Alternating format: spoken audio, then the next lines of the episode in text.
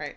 We're we're still figuring it out, right? Figuring it out together. Figuring it out like champs. Hello. Hello. Hello. Hello. Uh oh. Let's not do that. Oh, are you sure? I think it's already been done. Wait, I think it's already done. Are you a good witch or a bad bitch? I've been a rebel all my life. We will not remain hidden figures.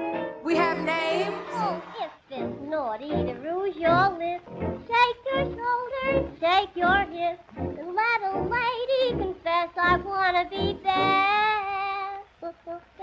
I didn't kid you, did I? Well, now you know. Hi, Hannah. Hi, Deanna. What's up? Not much. You want to do a podcast? I think I do. I think I want to do a podcast. I want to call it Good Witches, Bad Bitches. And I think we should do it. And it should be a podcast about women. What Okay? I'm totally down. Let's do it. Should we do it right now? Break. Yes. Break? What do you mean break? like on a sports team. Oh, okay. Not like take a break. No. Oh, Like like we're we like now do, we're we doing do it. sports balls. Oh, okay. Yeah, sports balls. hmm Wow. I have a little intro article that I thought was important because I didn't necessarily know this information. So sue me.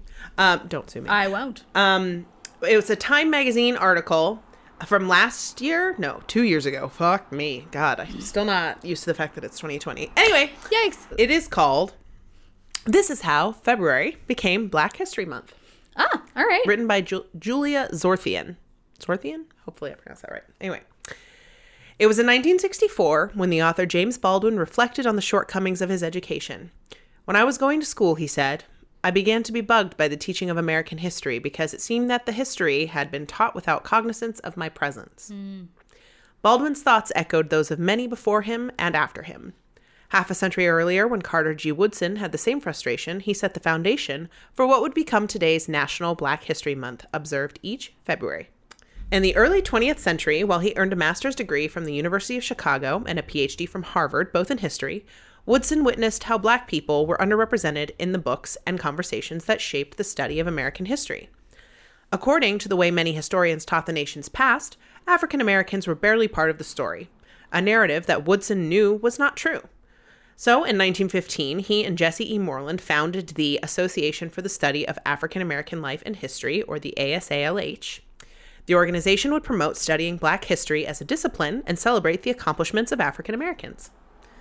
If a race has no history, it has no worthwhile tradition, it becomes a negligible factor in the thought of the world, and it stands in danger of being exterminated, hmm. Woodson said of the need for such study. In 1926, Woodson and the ASALH launched a Negro History Week, as they called it, to bring attention to his mission and help school systems coordinate their focus on the topic. Woodson chose the second week in February as it encompassed both Frederick Douglass's birthday on February 14th and Abraham Lincoln's birthday on February 12th. Interesting. Yeah. The celebrations and studies spread quickly, as the ASALH tells it, driving demand for teaching materials and spurring the formation of Black History clubs. But, though a newfound understanding of Black culture and literature was spreading amongst the middle class, the idea of expanding the week to a month did not come about until several decades later. During the Civil Rights Movement, freedom schools in the South embraced the week and its curriculum message as a way to contribute to the mission. By the mid 1960s, the most popular textbook for eighth grade U.S. history classes mentioned only two black people in the entire history of uh, that had transpired since the Civil War, Whoa. and that problem could no longer be ignored. Yeah. It was in that decade that colleges and universities across the country transformed the week into a Black History Month on campus. Amazing. A number of mayors had already adopted the celebration as a municipal event by the time President Gerald Ford decreed Black History Month a national observance in 1976 on both the 50th anniversary of the first iteration and America's bicentennial year. In celebrating Black History Month, Ford said in his message, we can seize the opportunity to honor the too often neglected accomplishments of Black Americans in every area of endeavor throughout our history. Presidents have issued national decrees with each year's theme since the 1970s. That's insane. Yeah. That's awesome. Yeah, it's interesting that it it was because of Frederick Douglass's birthday and Abraham Lincoln's birthday. Yeah. Especially, I mean, thanks to the Daily, which produced a podcast about, you know, slavery, and they talked about Abraham Lincoln's role and how it was not quite as um, Anti-racist, as we'd like to think. Yes, exactly. And so it is really fascinating now to know that and think about the fact that he was in consideration when they created that celebration. Black History Week, which Mm-hmm. then became Black History Month. Yeah, fascinating. Are you a good witch? Or a bad bitch. Let us know by becoming a patron On, our, Patreon. oh no. Patreon is a service that helps content creators like ourselves keep the ship going and make sure that we're able to cover all the costs that uh, come along with doing our podcast. And the more patrons we get, hopefully, the more content we can start creating exclusively for patrons. yes. So, if you are interested in something like that, please become a patron so that we can start creating that content for you. Also, when you become a patron, you will get a shout out on our podcast and we will thank you personally on air. How exciting is that? Very exciting. Yeah, yeah. You can find us at patreon.com slash GWBB podcast.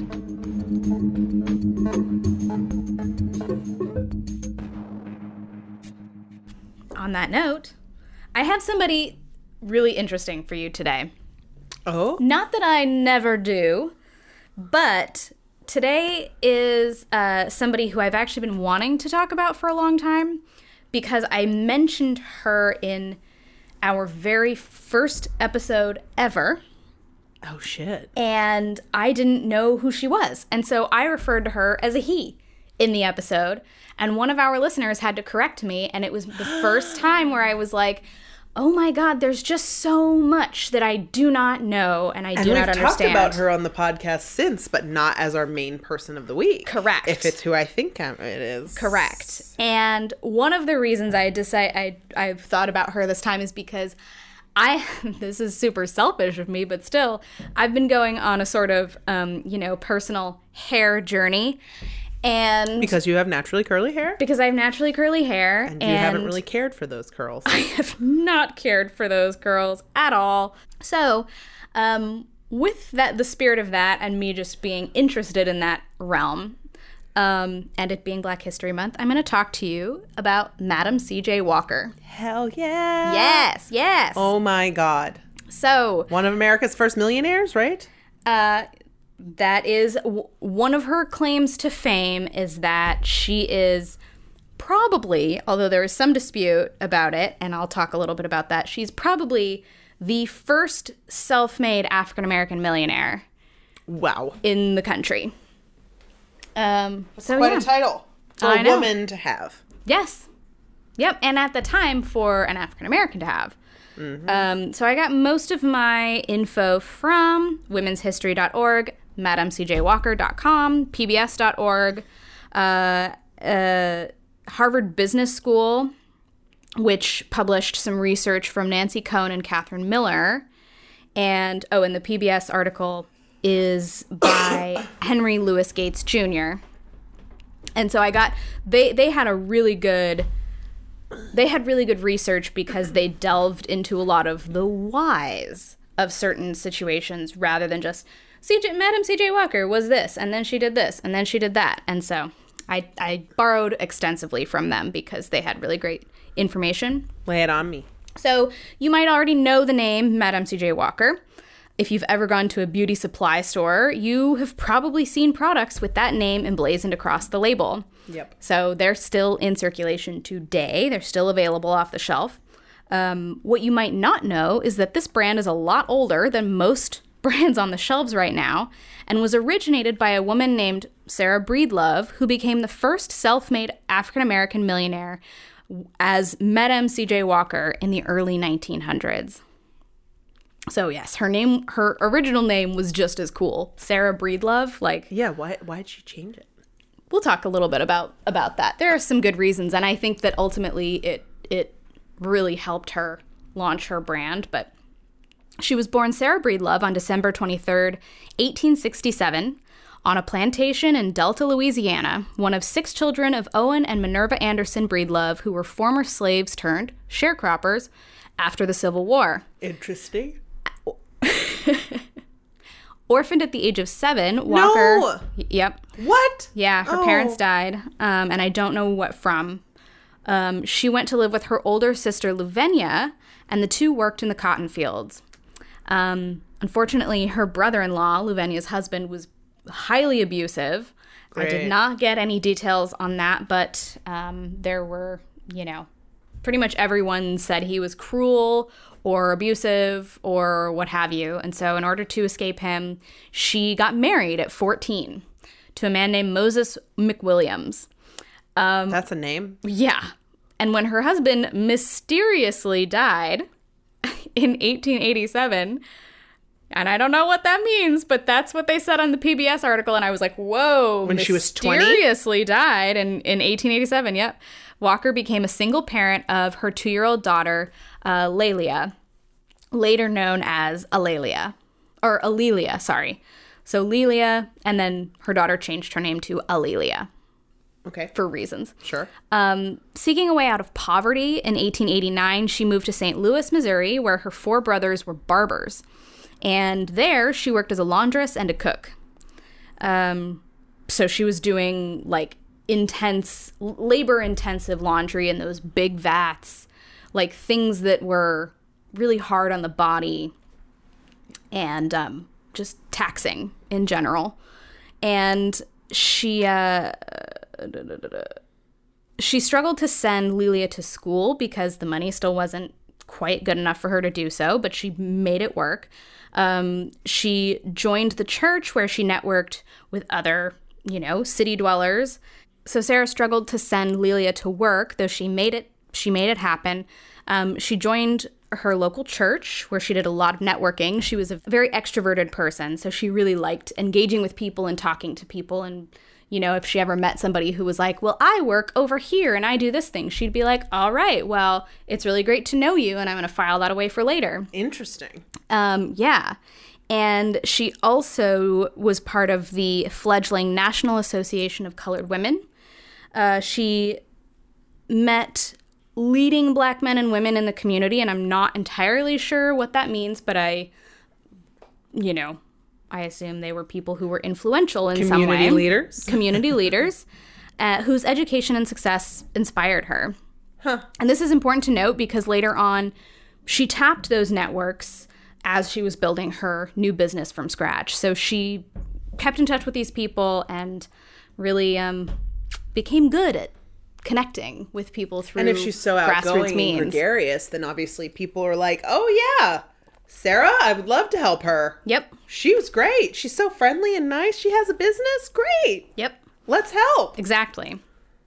So in 1894, she tried marrying again. She tried. She tried. Um, she attempted it. You know, she was quote getting on in years. Didn't you say she was born in 1867? Oh yeah, yeah, 77, 87. Yep. She's almost 30. Yep. Getting on in years. That's like in Pride and Prejudice when when her best friend is like, "I'm 27 yeah. Oh and I'm a burden on my parents already." It's like, "Oh my god, so you're going to marry the first guy? He's an idiot." Yeah. Well, and that was the thing. Like, she was poor.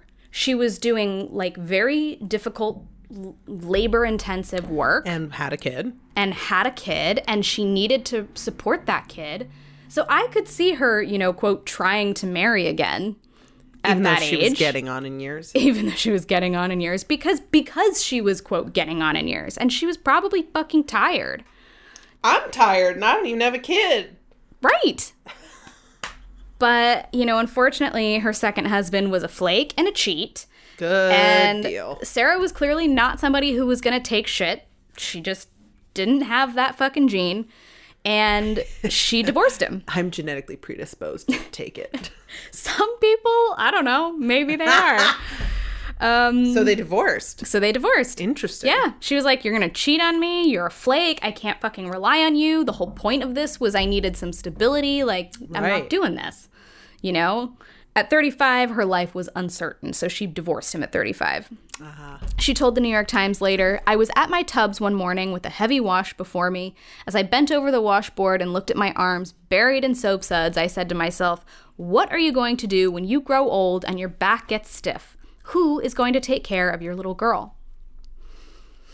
So it was kind of like a moment of, Interesting. you know, like, holy shit, what, like, where is my life going? But she wasn't thinking conventionally for the time where it was like, by the time I get old, my daughter will be married and her husband will be taking care of her because she already Right. saw how well that could work out. You, Right. you- for all intents and purposes, you can go into a marriage thinking it'll be great and it's not. Yep. Yep. I think she always assumed. So she needed to figure out how to become a, a supporter Yeah. of her child on her own so that her daughter would never have to rely Right. on a husband to take care of her. Bingo. Um, adding to her woes, adding to the the uncertainty, was the fact that she was losing her hair. Yeah, I, I didn't know this, but um, as her great granddaughter, A'Lelia Bundles explains in an essay she put uh, she posted on America.gov. During the early 1900s, when most Americans lacked indoor plumbing and electricity, bathing was a luxury.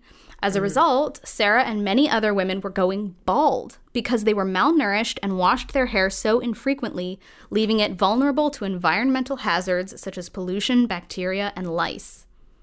Oh my God. So a lot of women had this fucking problem, and it's embarrassing and it's No like kidding. taxing and traumatic and awful. when you have especially when you have societal expectations about what you should be looking like and how you Right. should be and women already have extremely high sort of parameters high set bar there of like you can be stressed out but you better not look it Right.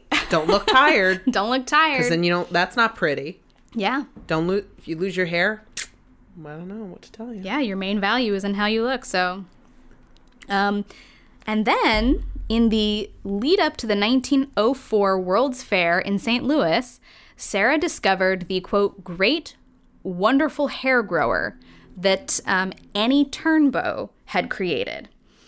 She was the the other hair mogul of Sarah's time who would give Sarah a run for her money in the race to become the country's first self-made black millionaire. And there are accounts that say Turnbo got there first, but we are not sure. We we have no way of knowing. She was older than Sarah. She'd had her business longer, and um, she was an Illinois native with a background in chemistry who had relocated her hair straightening business to St. Louis. And this treatment that she had, that she had created, more than worked for Sarah, who within a year went from using Turnbo's products to selling them as an agent. oh Yep. and around the same time, she started dating Charles Joseph, or CJ, Walker, who was a savvy salesman for the St. Louis Clarion. Huh. Mm-hmm. Okay So things were kind of like starting to look up. She was getting her hair back. She was making some money. She was making money selling a product she believed in. yeah You know, she wasn't she wasn't working doing work that just sucked to suck and then going home and not having anything to show for it. Right. Like her her life was turning around. So, just for some context about you know the time period and what black people were dealing with and this is from um, the pbs article in turn of the century america black people were excluded from most trade unions and denied bank capital resulting in trapped lives as sharecroppers or menial low-wage earners. Sounds right. So yeah. Fun! Super fun. America. Oh i know. Get it together. We were like oh we slavery is illegal? Well we'll figure out a way to make it. But you guys still can't become successful people. Right we're gonna fig- we're gonna find a way to make you slaves successful anyway. individuals maybe but that's that's you're gonna have to have a whole string of fucking luck to get there. Right and we don't actually believe that you will. No. Um of course not. no. One of the only ways out as nancy cohn talks about in her study um, was to start a business was to start a business in a market segmented by jim crow. And hair care and cosmetics fit that bill especially well because the startup costs were really low yeah Yeah. So they were they were just like the perfect thing to start being an entrepreneur with. wow And that was if that was the only way you could have any sort of like personal success, yeah like that's what that's what a lot of people were doing at the time as a result. Um so Unlike today's big multinationals, white businesses were slow to respond to black people's specific needs. And I think they're That still unlike slow. today is a little bit of a yeah, stretch. I think they're still quite slow. Um, there was a slew of remedies to improve upon from well before slavery, and Turnbo saw that and seized that in her in creating her quote Poro brand, becoming part of a larger movement that witnessed the launch of some 10,000 to 40,000 black-owned businesses between 1883 and 1913. Whoa. That's a lot. yeah. If if your if your options are work a low wage job, be, be a sharecropper, or start my own business, you're gonna start your own business. Yeah. Yeah. So, while still a Turnbo agent, Sarah stepped out of her boss's shadow in 1905 by relocating to Denver. what? How crazy is that? I did not know. I had no idea. Hi. What? Yeah. Uh, mm, that was where I- her that was where her sister-in-law's family was I and think I knew that. I did not know but that. it's so far from removed from my mind. isn't that crazy? It's, I feel like I'm having deja vu. Okay. Okay. Fuck. Her. Okay. Are She you- moved to Denver. She moved to Denver. I know, I had no idea. Cool. And she was there because um, her sister in law's family was there, and she had heard that black women's hair was suffering in the Rocky Mountains' high but dry air. Yeah. No kidding. And she was like, oh, that's where I can sell some shit. So, So fucking smart. yeah, she was really smart. Uh, CJ soon followed. And in 1906, the two officially Were they- married. Oh. Yeah. That was my question. Yep, uh, with Sarah officially changing her name to Madame C.J. Walker. uh, around the ti around that same time, she apparently awoke from a dream in which, in her words, a big black man appeared to me and told me what to mix up for my hair. Some of the remedy was grown in Africa, but I sent for it, put it on my scalp, and in a few weeks my hair was coming in faster than it had ever fallen out. She would call it Madame Walker's Wonderful Hair Grower, and her initial investment was $1.25, Which is the equivalent of what now? like 100 bucks. That's still nothing for It's a business still investment. nothing. Sarah's industry had its critics. Among them, the leading black institution builder of the day, Booker T. Washington, who worried, I think probably rightly so, at least, you know, in, in today's society, that hair straighteners and worse, skin bleaching creams would lead to the internalization of white concepts of beauty. Perhaps she was mindful of this, though, because she was deft in communicating that her dream was not emulative of white people, but divinely inspired. And like Turnbo's Poro method, African in origin. So by saying, I had this dream, and this, you know, this person came to me and told me what to do. like- Basically, God told me in a dream. Exactly. God told me in a dream, and this is where we are. So she was careful not to be like, Do you want to look the way the white ladies, eh, you know, look? Yeah. But the the hair straightening thing was definitely like, Well, did she sell hair straightening products? yes. Part of it was like I think what she was doing was was selling a lot of relaxers and things that obviously were supposed to help your hair grow in, help keep your hair healthy. I feel like it's a weird, dangerous cycle, though, because Yeah. you want to create a product that your market wants and Yep. is clamoring for. But is that clamoring come from an internalized desire slash to conform to Anglo sort of beauty standards? Yeah. Or no? It's hard, it's hard Probably yes, but then does that but, but does that make it less valid? Like Well, and I think It's- at the time it was it was a purpose served that was very useful. well, yeah. You know, I think I mean, these even today, we still struggle with with people thinking that like natural hair is unprofessional or unclean or unkempt or whatever, and it's just fucking untrue. Well, it's yeah, it's racism, but we don't yeah. realize it. It's so but ingrained. even so, if that's something that's happening today, Mm-hmm.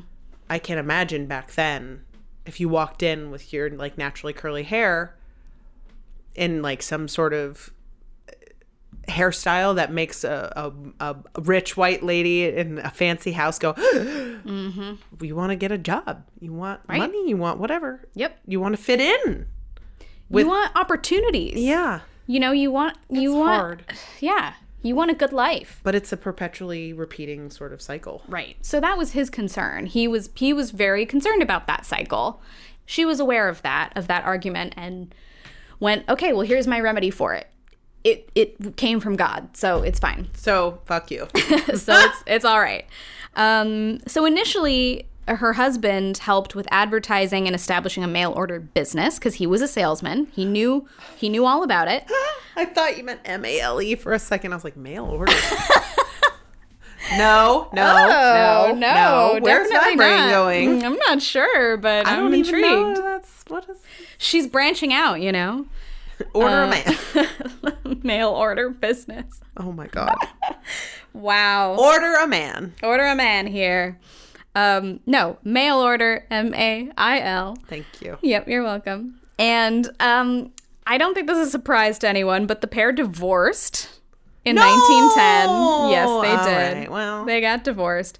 After the pair divorced, she invested $10,000 of her own money because she couldn't. Man, I wish I had ten thousand dollars. I know, but she couldn't find any investors. No one would step No! forward. No one step would step forward to invest in her company. That's horseshit. So she invested $10,000 of her own money into her business, into incorporating her business, becoming the sole shareholder, and uh, yeah, thus becoming like fucking rich because no one else wanted to be a shareholder, I guess.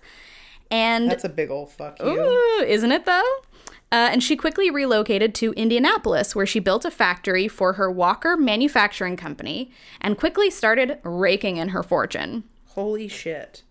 So, as I've mentioned, some claim that it was Turnbo, not Walker, who became the first uh, self made black millionaire. Um, but one thing about her startup was different.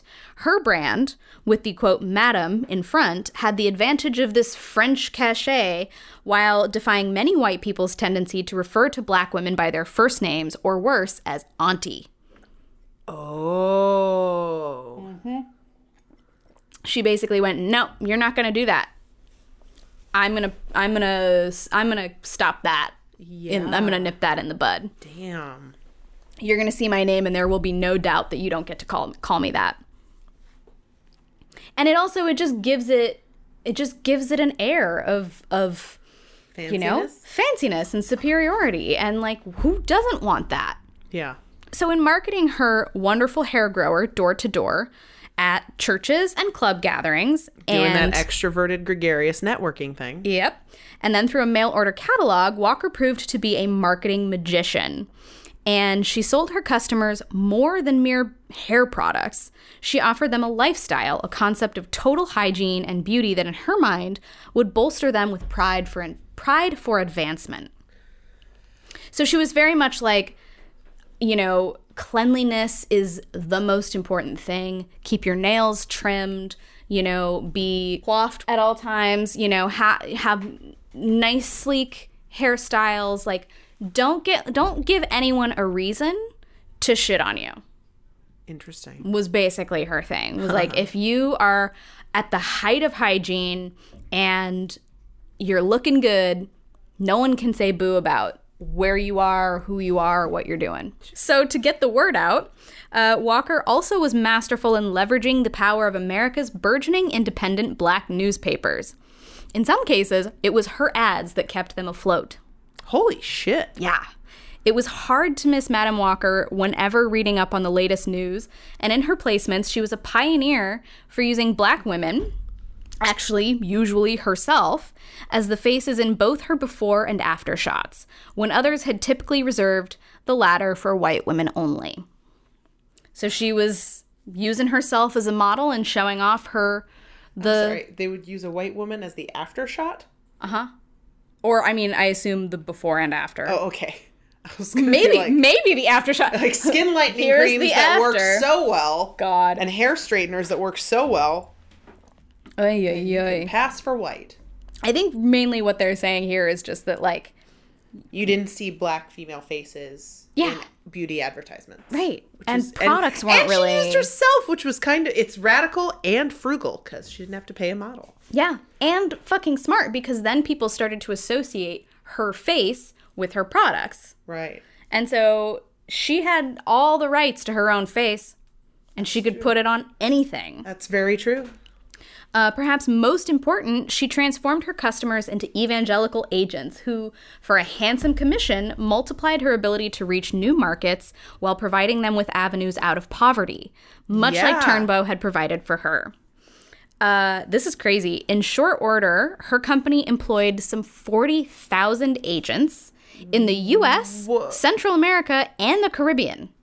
So they were across Oh. the continents. I mean, like, that's crazy. It's so many people. She trained them at Lelia College, named after her daughter, uh, the school that she opened just to train agents. They even received a diploma. there was a whole Walker system for This is them to learn. Training uh like multi-marketing agents who do this on social media, but they can just watch videos and do online courses, but she did a fucking Yeah, she did the whole thing bec- because she believed in her own product and wanted it to be sold by people who loved it too. And she wanted people to not be in poverty.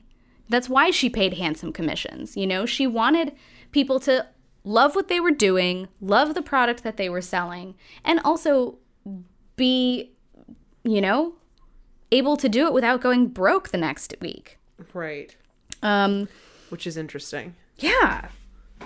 I mean, there was a whole there was a whole quote Walker system for them to learn. From vegetable shampoos to cold creams, witch hazel, diets, and those controversial hot combs that straightened the hair. So, to keep her agents even more loyal, she organized them into a national association and offered cash incentives to those who promoted her values. In the same way, she organized the National Negro Cosmetics Manufacturers Association in 1917. She said, I am not merely satisfied in making money for myself, I am endeavoring to provide employment for hundreds of women of my race. Oh, I know. that's so sweet. That just was she was like, I don't want I don't want anyone who doesn't have to to go through what I went through. That's awesome. As her wealth increased, so did her philanthropic and political outreach.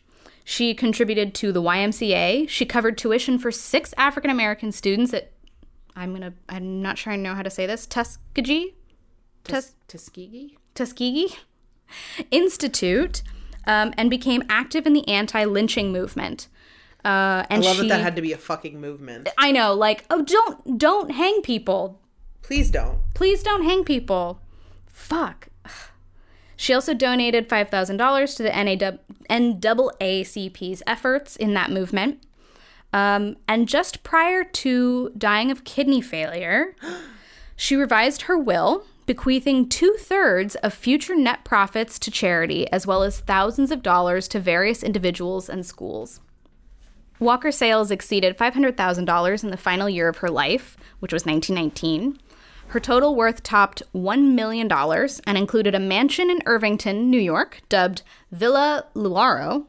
And I didn't put any of this in my notes, but I thought this was interesting because probably we should do her at some point. But her daughter, uh, Lelia slash A'Lelia, was a super fascinating character on her own. And after her mom died, she actually she took over the company Uh-huh. and ran the company once until she passed. But um, and then it was her daughter who wrote the biography about um, Madame C.J. Walker that some of these articles cite.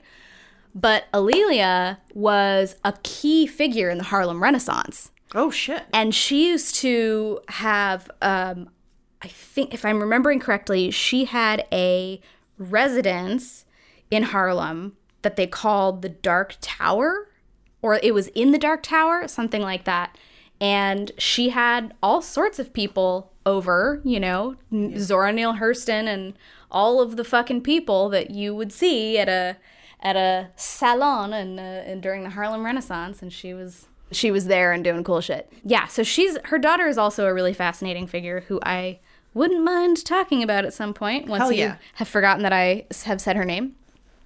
and yeah, just the whole family is like really super into their legacy and um, and actually there is a Netflix series coming out March 20th of this year starring Octavia Spencer. Yes. Oh, yes. I knew this. Yep, it's called Self Made, inspired by the life of Madame C.J. Walker, and it is based on the biography written by her great great granddaughter, A'Lelia Bundles.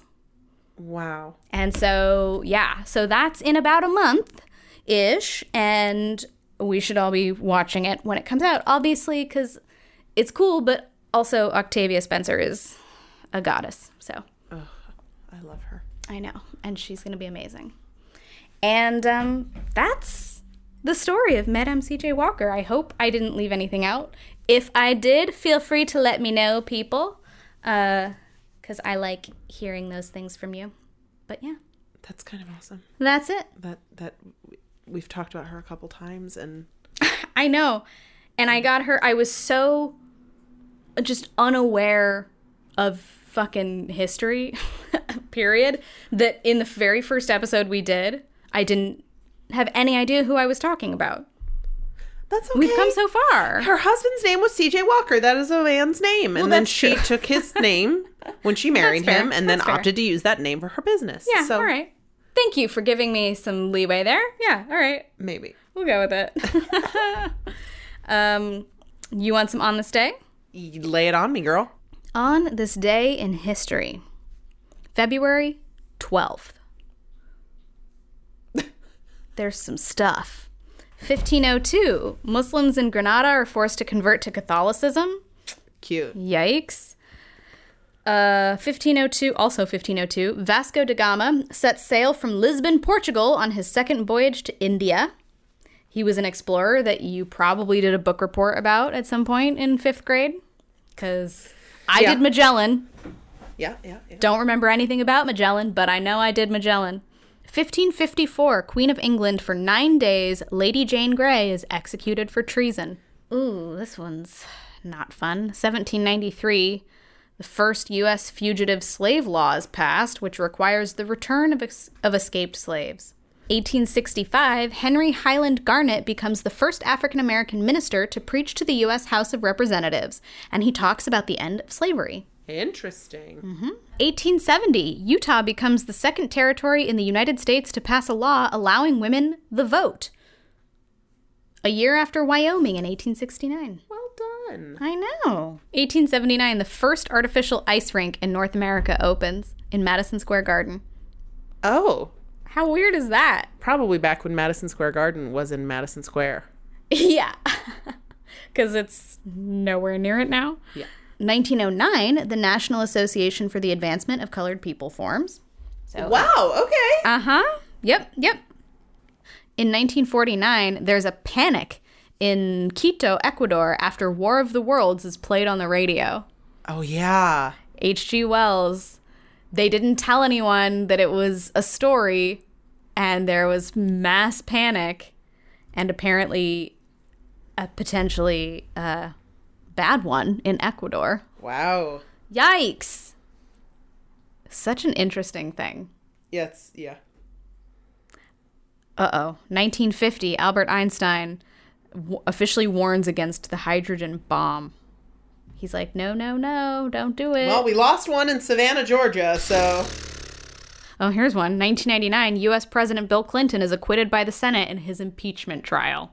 interesting. That's today. Whoa. Weird. That is weird. In 2019, Mexican drug lord Joaquin El Chapo Guzman found guilty of all 10 federal crimes against him in New York after 200 hours of testimony. That's so many hours of testimony. 200 hours. Sitting through all that. No. I 24 can't. hours is one day. And that's, uh, I think that's that. I think that's where I'm going to end that because Okay. that's, that's the most interesting thing left on the list. Yep. Uh, dude, lots happened today and this month. And um, why don't you tell me what you're excited about to Okay. wind us down? Okay. Okay. So I'm excited about this now at the time of recording. but by the time Yeah. the episode comes out, it will have already happened. Okay. Which is the only reason why I can say this. Fair enough. Because I'm going to Disney World Yes. and Alex doesn't know it yet. Ah, your boyfriend. My man. your man. Oh. You gonna surprise him? Yeah, it's for his birthday, which is also this month. Ah, happy birthday, Alex. And uh, he doesn't know that it's happening. He's coming into town and he thinks we're going upstate. Oh no, he's gonna have all the wrong clothes. It's okay. He always brings short sleeve even in winter because he has other things to layer. oh, that's fair. I'm going to tell him before we leave. It's not like I'm going to tell him when we're on the way to the airport because that would be shitty. I feel like yeah, I if you if you did that to me and we got to the airport and then you were like, surprise, We're going to Florida. we're going to Florida, I would be like, fuck you. I mean, I get that it's he a nice surprise. is not a person who handles surprises in always the happiest way. So, but I think this is one that he will be happy about. oh, that's the best. And he's never been. And then the next time we do a podcast, you can tell me how it was. Okay. That's so exciting. All right. Well, I'm pretty stoked about that. You can find us on social media, friends. We're at GWBB Podcast. All over the place. all over the place. We are on Ko-Fi and Patreon.com, and those links are in our show notes. Every week. Uh, you can email us about cool ladies if you want. Uh, GWBBpodcast at gmail.com. And please leave us some iTunes reviews. We would love some new 2020 reviews. If you feel so inclined, It would be great. Would give a help us bitch a holler. Give a bitch a holler. And on that note, peace out, witches. Bye. Bye.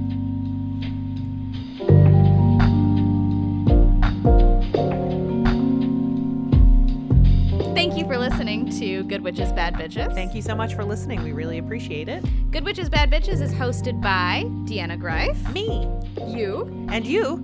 Hannah Ferguson. And we're produced by Benjamin Garst, Um, you can find us on iTunes, Stitcher, Spotify, Google Play. Google Play, Pretty much more. anywhere you listen to your podcasts, you can find us there. We're also on social media. You can find us on Instagram and Twitter and Facebook, GWBB Podcast. You can also email us at gwbbpodcast at gmail.com. We love to receive emails. If you have a story about a woman in your life that you want to hear on air, uh, shoot it over to us.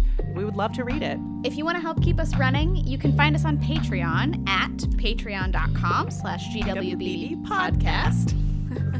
Become a patron and help us, you know, pay for our hosting. Yeah, Patreon really helps content creators be able to continue to create their content. And it just kind of helps us break even on the costs of producing this podcast. And it would be really awesome if you wanted to help out. If you like it, you can be a part of it. Also, to help us out, you can rate, review, and subscribe. All of the all of those things are extremely helpful for us. They help other listeners find us.